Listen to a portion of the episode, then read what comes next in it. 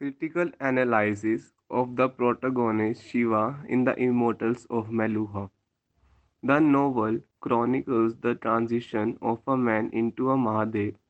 As a Neelkanth, Shiva grows from a common man into an uncommon person who fights against every kind of social evil. He is a loyal friend, a loving husband and father, a brave warrior, votary of equality and justice in society, and a clear headed person in his judgment.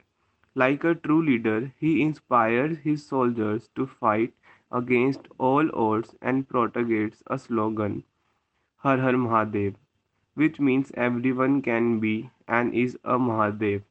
Mahadev means God of all gods. The author skillfully shapes Lord Shiva into a credible character. Through this story, Shiva becomes a real person, one with feelings and fault, with a charismatic and logical mind. The characterization of Shiva is one of the most intriguing aspects of the entire story. Shiva searches for his destiny as he tries to establish justice. He is curious, virtuous, and respectful. He questions the unjust caste divisions within his society and the concept of Vikarma, which serves the distance from Sati. One specific quality of Shiva's that make him seem similar to the mythological Lord Shiva is his impeccable dancing and singing skill. Lord Shiva's dance, Tandav, symbolizes the unified rhythm of the cosmic alongside the human existence. Shiva's human charm, in its perfection, leads him on the path towards becoming a revered Mahadev. Mythological surely plays an important role in the Immortals of Meluha.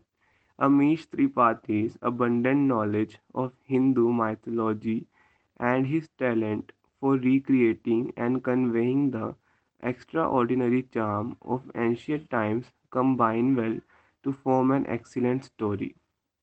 Tripathi is a skillful storyteller and he artfully interweaves all the events in the novel with Hindu mythology.